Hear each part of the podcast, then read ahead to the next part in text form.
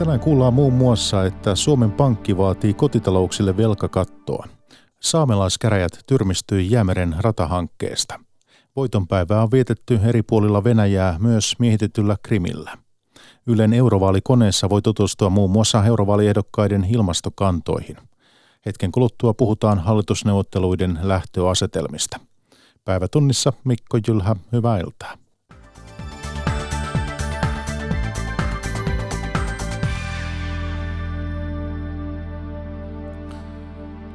Suomen Pankki haluaa ylärajan kotitalouksien kokonaisvelalle.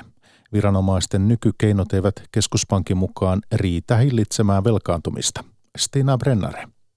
Kotitalouksien veloista asuntolainoja on suurin osa noin kaksi kolmasosaa. Ne ovat 20 vuodessa kaksinkertaistuneet lähes 130 prosenttiin käytettävissä olevista tuloista.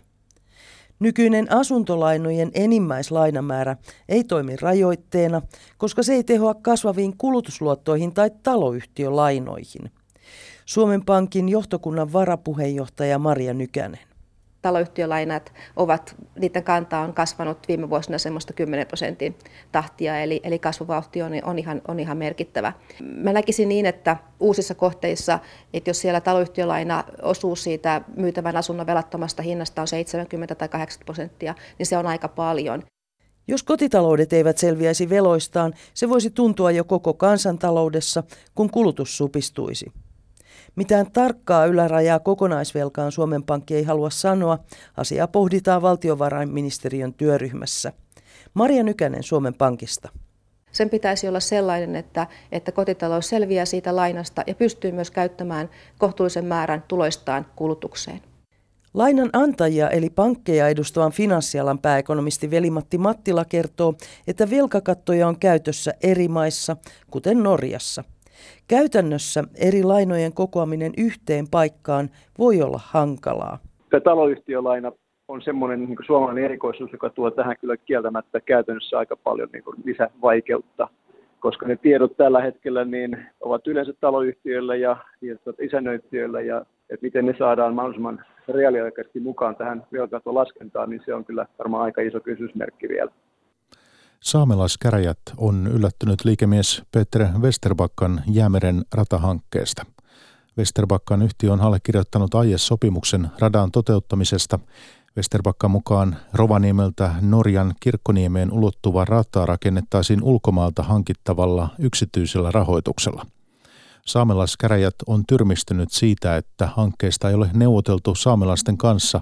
Saamelaiskäräjien puheenjohtaja Tiina Sanila Aikio minä pidän tätä ainakin erittäin äh, tärkeänä, että, että saamelaiskäräjiä ei ole tiedotettu tästä asiasta etukäteen ja, ja tämä jatkaa sitä toimintamallia, mikä on alkanut Suomen valtion toimesta ja, ja nyt sitten yksityinen sektori jatkaa tätä toimintamallia. Ja se on täysin hyväksymätön. Westerpakka itse sanoo, että saamelaisten kanssa on keskusteltu asiasta ja heidän parissaan on monta mielipidettä. Onko saamelaiskäräjien kanssa käyty keskustelua? No ensimmäiseksi haluan sanoa sen, että, että varmasti ö, saamelaisien keskuudessa on monenlaisia mielipiteitä asiasta, aivan niin kuin suomalaisenkin yhteiskunnan sisällä. Ja voin sanoa, että saamelaiskäräjien kanssa ei ole käyty mitään virallisia keskusteluja tai, tai neuvotteluja asiasta. Hallitusneuvottelut ovat alkaneet täydellä teholla. Neuvotteluissa ovat mukana SDP lisäksi keskusta, vasemmistoliitto, vihreät ja RKP. Tänään hallitustunnustelija Antti Rinne tapasi työmarkkinajohtajia. Hallitusneuvottelujen lähtöasetelmia puntaroittiin torstain politiikkaradiossa, jossa vieraana olivat kansanedustajat Jukka Kopra kokoomuksesta, Antti Kurvinen keskustasta ja Hanna Sarkkinen vasemmistoliitosta. Toimittajana Linda Pelkonen. No mutta missä vaiheessa varmistui se, että te voitte mennä näihin hallitusneuvotteluihin mukaan, kun siitä niin moneen kertaan keskustasta sanottiin, että, että tämä tilanne on hankala ja, ja suunta on oppositioon tällä vaalituloksella? Kyllähän se ratkaiseva asia oli, kun keskusta on kansanliike ja puolueesta eniten jäsenistöä omaava puolue, meillä on eniten jäseniä kaikista puolueista, niin ratkaiseva seikka oli eilen se nettikysely, mikä tehtiin meidän eduskuntaryhmälle, puoluehallitukselle, puoluevaltuustolle. Siinä 80 prosenttia porukasta oli sitä mieltä, että neuvotteluihin voi lähteä mikäli nämä kynnyskysymykset täyttyy, niin kyllä se oli sellainen niin kuin viimeinen, viimeinen niitti ja eduskuntaryhmässä käytiin laajaa keskustelua jo aikaisemmin ja siellä oli monia näkökulmia asiaan, mutta todettiin, että kyllä se viljelijöiden, pienyrittäjien, eläkeläisten asiat, opiskelijoiden asiat, niin kyllä niitä vaan hoidetaan siellä hallituksessa, jos hyvät ehdot saadaan. Oppositio on kuitenkin enemmän enemmistö parlamentarismissa, niin se on sellaista vaihtoehtojen esittämistä ja kritisointia, mikä sinänsä on myös arvokasta, mutta hallituksessa on vaikuttamisen avaimet. No mutta mitä, mitä sitten, tota, tämä on tosi mielenkiintoinen lista, tämä kynnyskysymyslista. Kyllä, se on tota, kova lista. Ot, kova lista. siitä niinku kynsin ja hampain kiinni, siis jokaisesta kohdasta? Eikö siitä ole jo luovuttu? Mitä on luovuttu, kun ei ole neuvottelut vielä alkanutkaan, että ollaan ruokapaikka katsottu suurin piirtein säätytalolla. Tuohon kysymykseen, että se on kova lista ja kyllähän silloin viime viikon sunnuntaina, kun puolueiden puheenjohtajat Rinne ja Sipilä ja eduskuntaryhmän puheenjohtaja Kaikkonen tapasivat, niin kyllä sitä kynnyskysymyslistaa käytiin läpi ja kyllä hallitus tunnusteli ja hallitusneuvottelujen johtaja Rinne tietää, miten tärkeä tämä lista meille on. Ja voi sanoa näin, että keskustan kipukynnys on erittäin matala. Eli jos siellä rupeaa tulemaan jotakin hullutuksia ja jos näitä aletaan vesittämään näitä meidän kynnyksiämme, niin me sitten laitamme kansiot kiinni ja lähdemme sitten tuota puutarha- ja peltotöihin. No niin, Hanna Sarkkinen, Vasemmistoliitto on nyt mukana myös näissä hallitusneuvotteluissa, niin miltä teidän mielestä näyttää tämä keskustan kynnyskysymyslista? No jokaisella puolueella on omia kynnyskysymyksiä, mutta kyllä mä uskon, että me pystytään yhteensovittamaan puolueiden erilaisia näkemyksiä ja myös niitä kynnyskysymyksiä. Ja mä toivon, että tämä porukka, joka tällä hetkellä on neuvottelemassa, niin pääsee yhteisymmärrykseen, yhteiseen hallitusohjelmaan, yhteiseen kompromissiin, koska mä näen, että tämä on paras mahdollinen hallituspohja Suomelle eduskunnan nykyisillä voimasuhteilla. Eli toivon, että neuvottelun lopputuloksena olisi moderni kansanrintamahallitus ja Vasemmistoliitto haluaa olla mukana hallituksessa erityisesti sen takia, että me halutaan olla täyttämässä niitä asioita, mitä me nähdään ja mistä me ollaan vaaleissa puhuttu, erityisesti vähäosaisten ja pienituloisten suomalaisten aseman parantamiseksi. Mm. Ja siksi ollaan todella iloisia, että ollaan päästy mukaan näihin hallitusohjelman neuvotteluihin ja toivottavasti myös lopulliseen hallitukseen. Niin, julkisesta keskustelusta saa vähän sellaisen kuvan, että, että vasemmistoliittokin on nyt ehkä sellaisessa tilanteessa, että teidän on, on niin kuin melkein hinnalla millä hyvänsä saatava tämä tämän, tällä kokoonpanolla tämä hallitus vai, vai voisitteko olla esimerkiksi sitten, jos tästä ei tule mitään, niin kokoomuksen kanssa hallitusneuvottelupöydässä? No me ei ole lähetty kategorisesti sulkemaan ulos puolueita, että jo ennen vaaleja todettiin, että perussuomalaisten kanssa voi olla vaikeaa tai on niin kuin epätodennäköistä, että löydettäisiin yhteinen hallitusohjelma ja ei, ei nähty sitä todennäköisenä vaihtoehtona. Muita puolueita ei ole suljettu pois, ei olla myöskään kokoomusta suljettu pois, vaikka ollaan sanottu, että se olisi varmasti hyvin vaikeaa, mutta ei ole suljettu pois, mutta kokoomus aika suorasanaisesti on moneen kertaan sulkenut meidät pois. Eli kyllähän tämä niin kuin meille siinä mielessä, että eilisen asti elettiin jännityksessä, ei tiedetty tuleeko kutsua hallitusohjelman neuvotteluihin vai ei. Ja toki oltiin tyytyväisiä, että tämä oli se pohja ja me uskotaan, että tämä olisi sellainen hyvä pohja, millä Suomea voidaan tulevaisuuteen rakentaa. No sen huomasi kyllä, että Li Andersson oli yhtä hymyä tuolla tiedotustilaisuudessa, jossa tämä asia kerrottiin. Mutta hei Jukka, mitä kommentoit tähän Hannan kommenttiin? Siis mit, miten näet tämän? Siis kuitenkin teillä itsekin olet viitannut siitä, että perussuomalaisia ei voi, ei voi kokonaan sulkea pois näistä hallitusneuvotteluista. Olisitko mieluiten hallitusneuvottelupöydässä perussuomalaisten kanssa? No hyvä kysymys. Perussu- tämä twiittini ja kanta siihen, että perussuomalaisia ei voida sulkea pois, niin perustuu tietysti siihen, että kansa on heitä hyvin paljon äänestänyt, että tuolla kannatuksella mielestäni on oikeus ja myös velvollisuus osallistua hallitustyöskentelyyn.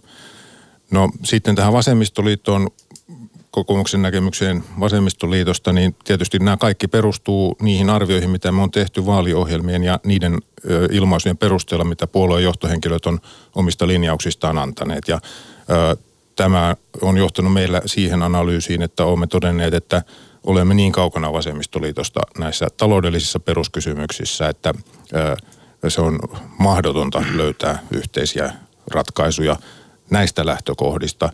Kun huomasimme, että jo SDPkin kanssa, jo, jonka kanssa, jotka ovat nyt maltillisempia kuin vasemmistoliitto taloudellisen vastuun suhteen, niin, niin tuota, heidänkin kanssa se olisi ollut vaikeaa.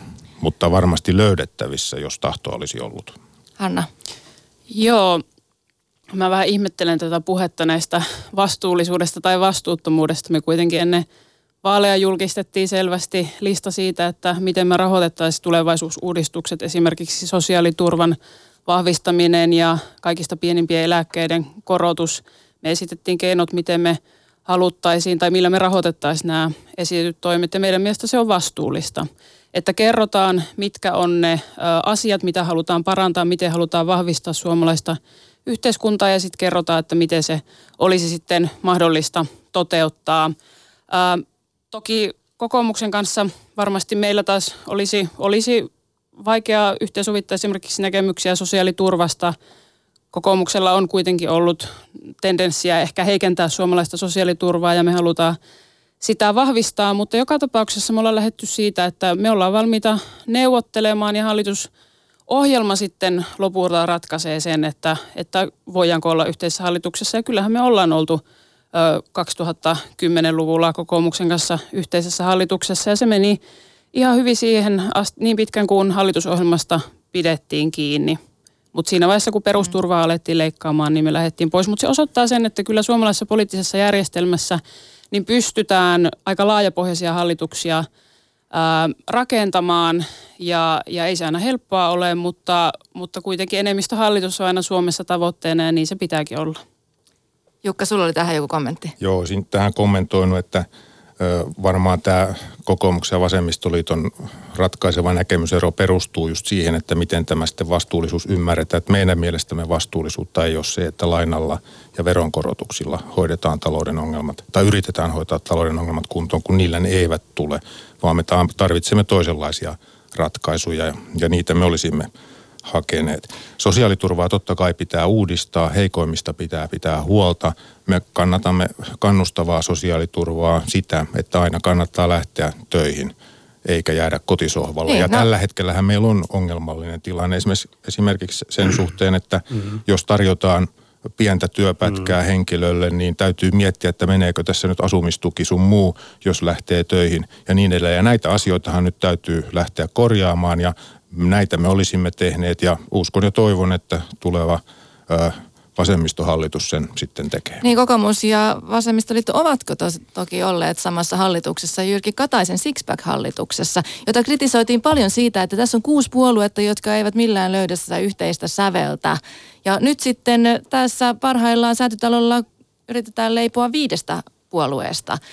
Antti, mi- miten, tää, miten te näette, että teillä on yhteensovitettavissa esimerkiksi vihreiden kanssa? Jos puhutaan vaikka metsäpolitiikasta.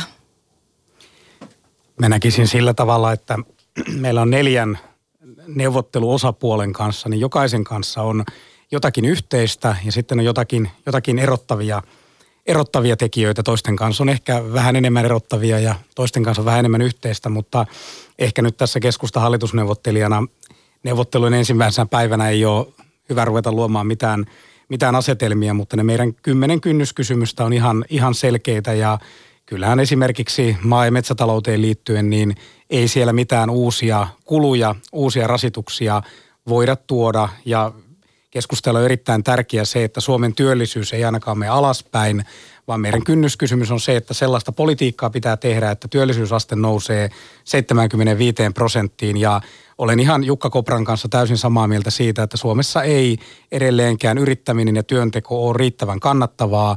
Ja tällä hallituspohjalla, jos meinataan edetä, niin pitää löytää ratkaisuja, että jokaisen työikäisen suomalaisen kannattaa aktivoitua, mennä töihin, hankkia vaikka sivu, sivutoimisena yrittäjänä vähän tuloja ja siihen pitää löytää ratkaisut sosiaaliturvasta ja verotuksesta ja jos ei niitä ratkaisuja löydy, niin sitten ei varmaan löydy hallitusratkaisujakaan. Joo, mutta teillä on kuitenkin keskustella kynnyskysymyksenä ollut, ollut näitä maatalouden kysymyksiä. Ehdottomasti. Ni, niin tota, kuinka tiukasti näistä pidetään kiinni?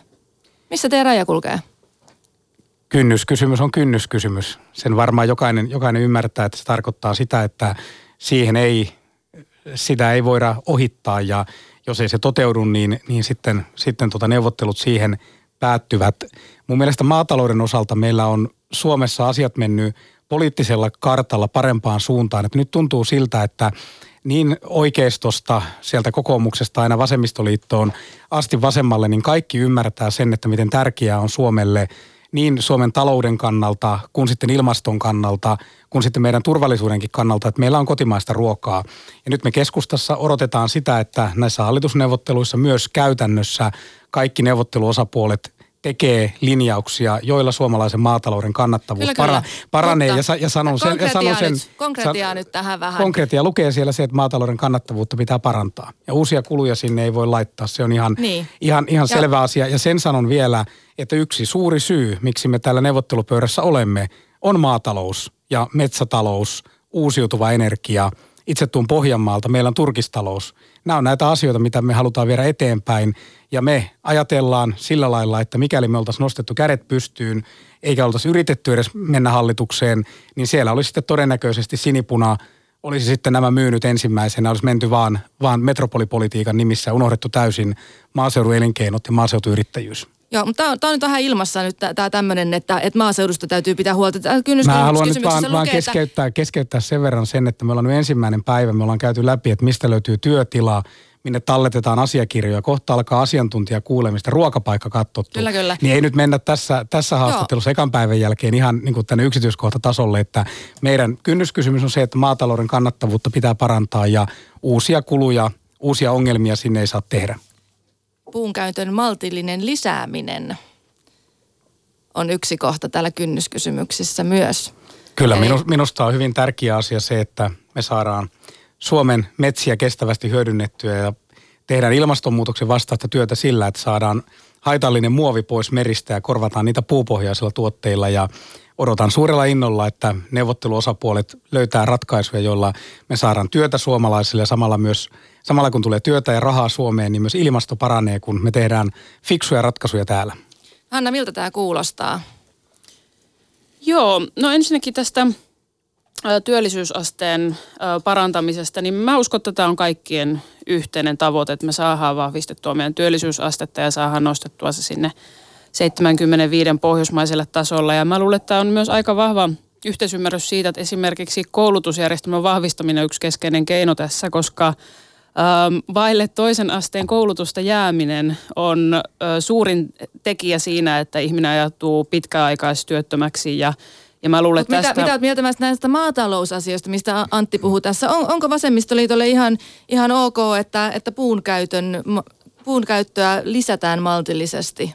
No me ollaan koko Suomen puolue ja me halutaan pitää myös, myös nuo syrjäseudut ja Itä- ja Pohjois-Suomi asuttuna ja, ja myös elinkeinotoiminta siellä mahdollisena, että, että me kyllä kannatetaan ja tuetaan suomalaista maataloutta ja ruoantuotantoa, mutta toki on, meillä on isoja kestävyyshaasteita koko meidän niin kuin, yhteiskunnassa. Meidän pitää pystyä vähentämään meidän ympäristöjalanjälkeä ja se koskee myös sitten tätä ruoantuotantoketjua. Mutta mä uskon, että me löy- voidaan löytää, jos me viisaasti toimitaan ja yhteistyössä toimitaan, niin sellaisia keinoja, jotka samalla pienentää ruoantuotannon ja maatalouden ympäristökuormaa ja samalla vahvistaa maanviljelijöiden ja ehkä metsätalouden tota, kannattavuutta.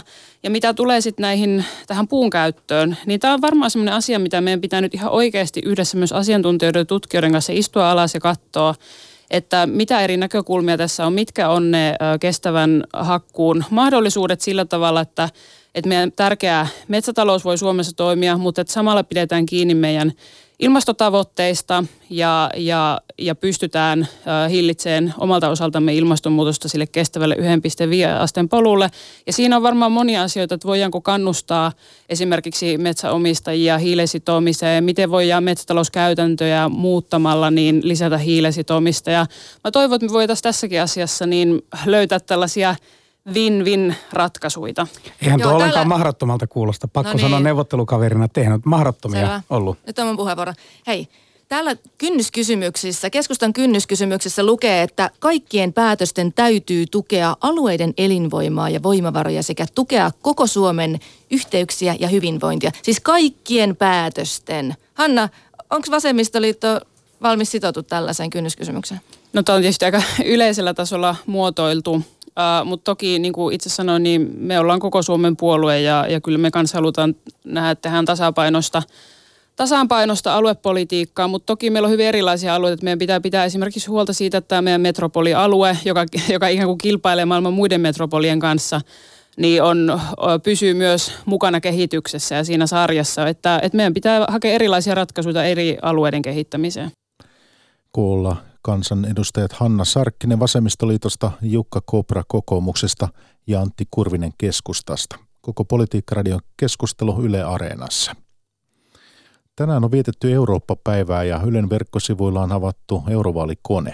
Koneen avulla voi tutustua esimerkiksi eurovaaliehdokkaiden ilmastokantoihin. EU:ssa päätetään heti ensi syksynä isoista ilmastoasioista, muun muassa päästövähennystavoitteista vuodelle 2050. Hanna Eskonen jatkaa. Ei polttomoottoriautojen kiellolle ja täpärä kyllä EU-maiden yhteiselle lentoverolle. Näin jakaantuvat kaikkien eurovaaliehdokkaiden ilmastokannat Ylen vaalikoneessa. Puoluekohtaiset erot ilmastokysymyksissä noudattavat samaa linjaa kuin eduskuntavaaleissa. Vihreät ja vasemmistoliitto ovat selkeimmin ilmastotekojen, kuten uusien bensa- ja dieselautojen myynnin kieltämisen kannalla. Valtaosin myönteisiä esimerkiksi lentoverolle ovat heidän lisäkseen myös SDPn ehdokkaat. Lähes täysin haluttomilta näyttävät vain perussuomalaiset. Tyrmäyksen vaalikoneessa saa erityisesti autojen myyntikielto, jonka puolesta useat EU-maat ovat jo kansallisesti linjanneet. Greenpeacein ilmastopoliittinen neuvonantaja Kaisa Kosonen. Vaan ajan kysymys, milloin bensa- ja dieselautojen myynti kielletään. Se voi tapahtua niin, että, että se etenee ensin kansallisten toimien kautta ja sitten halutaan myös EU-tason lainsäädäntöä tai sitten nähdään, että no, tehdään se mieluummin ensin EUn kautta. Pian valittava ja seuraavat viisi vuotta istuva EU-parlamentti on isojen ilmastopäätösten edessä. Painavin niistä on EU nykyisen 40 prosentin päästövähennystavoitteen kiristäminen vuodelle 2030.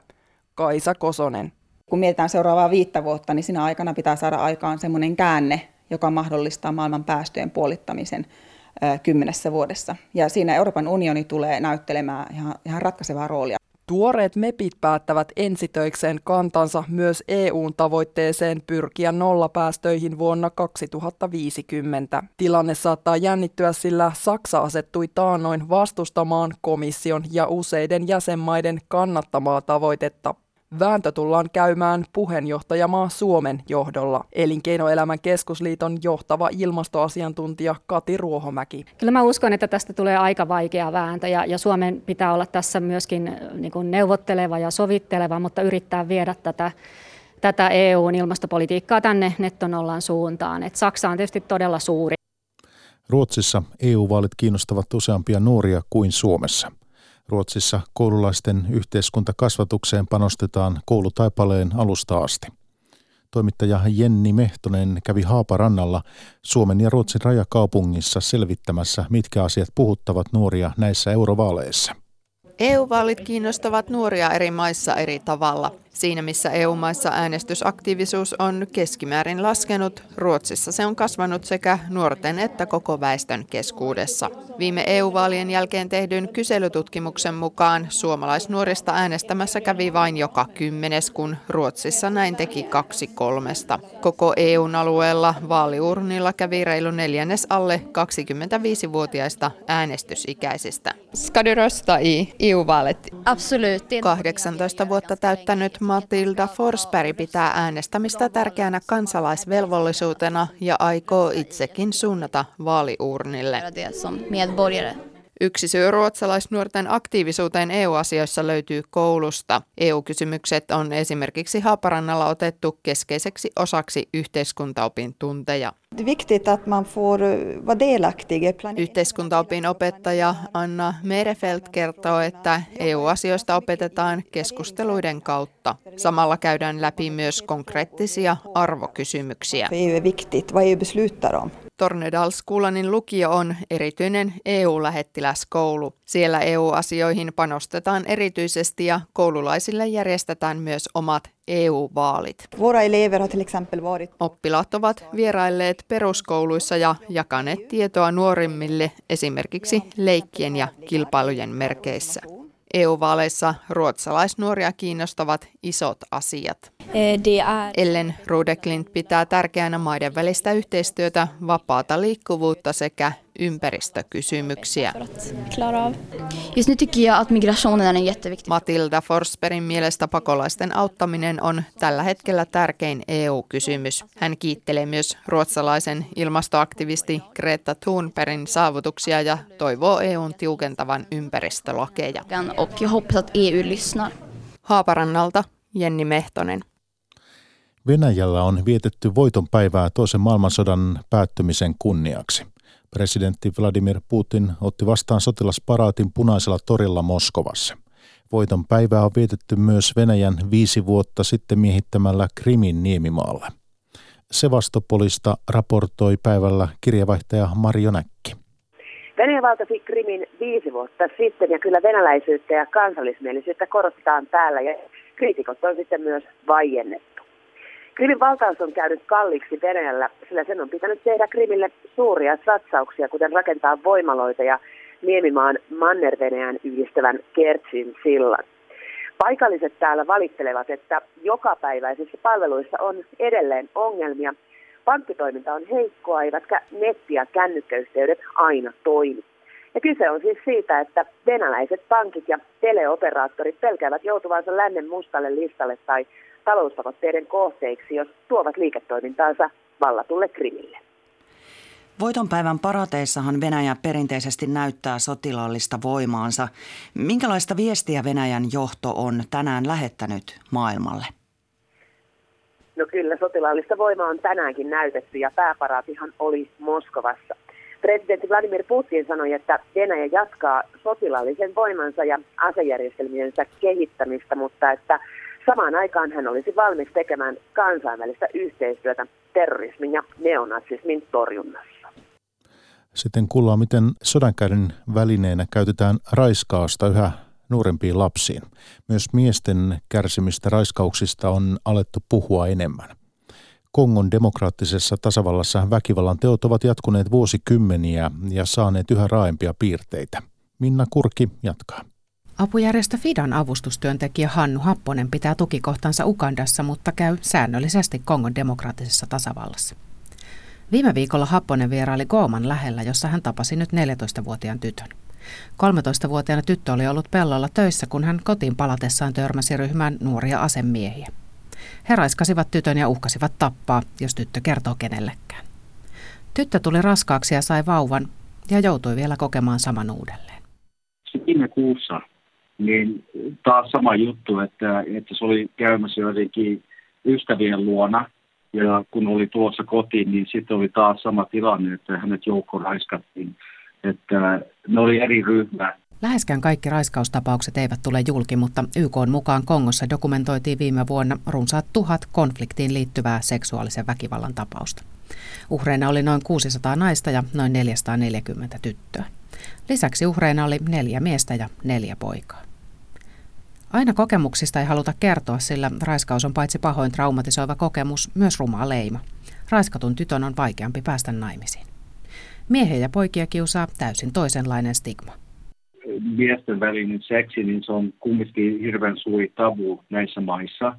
Niin se, että sitten se tapahtuu jollekin, niin harva mies on valmis edes niin kuin puhumaan siitä julkisesti ja kertomaan kenellekään. Että siellä on niin monta niin kuin eri asiaa, jotka vaikuttaa siihen, että se häpeä ja, ja se vallankäyttö ja kaikki, mikä siihen liittyy, niin se on vähän eri asia täällä varmaan kuin mitä Suomessa tai Euroopassa olisi.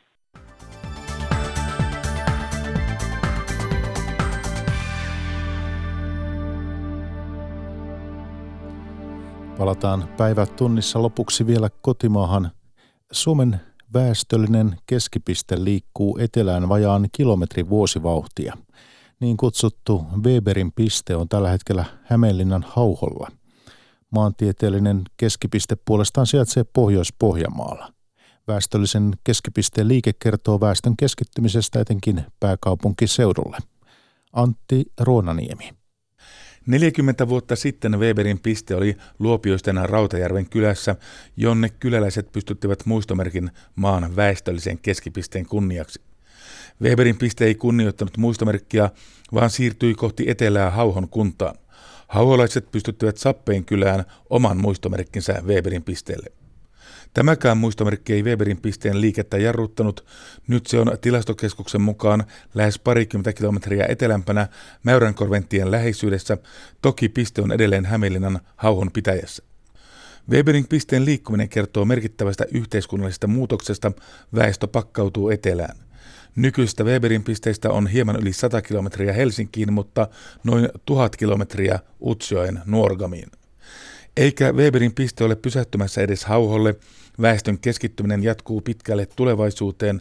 Alue- ja väestökehityksen asiantuntija, valtiotieteen tohtori Timo Aro MDI-konsulttitoimistosta. Jos ajattelee väestöennusteita esimerkiksi vuoteen 2040 tai 2050 saakka, joista jotain voidaan päätellä tulevasta kehityksestä, niin sen perusteella, jos kehitys jatkuu samanlaisena, niin, niin se vuosivauhti säilyy varmaan 500 metrissä viiva kilometrissä myös tästä eteenpäin joka vuosi. Helsingissä on Hauhan puisto, joka on tuossa Vallilan kohdalla. Missä vaiheessa Weberin piste menee Hauholta Hauhan puistoon? no, sitä, sitä saamme kyllä varmaan odottaa todella, todella pitkään.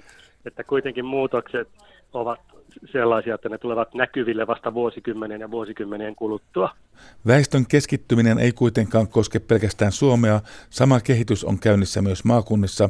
Asiantuntija Timo Aro. Oma arvioni on kuitenkin se, että Kantahämeessä tai Päijät-Hämeessä väestö tulee keskittymään sen alueen sisällä entistä voimakkaammin tulevaisuudessa nimenomaan alueen keskuskaupunkien ympärille tai välittömään läheisyyteen.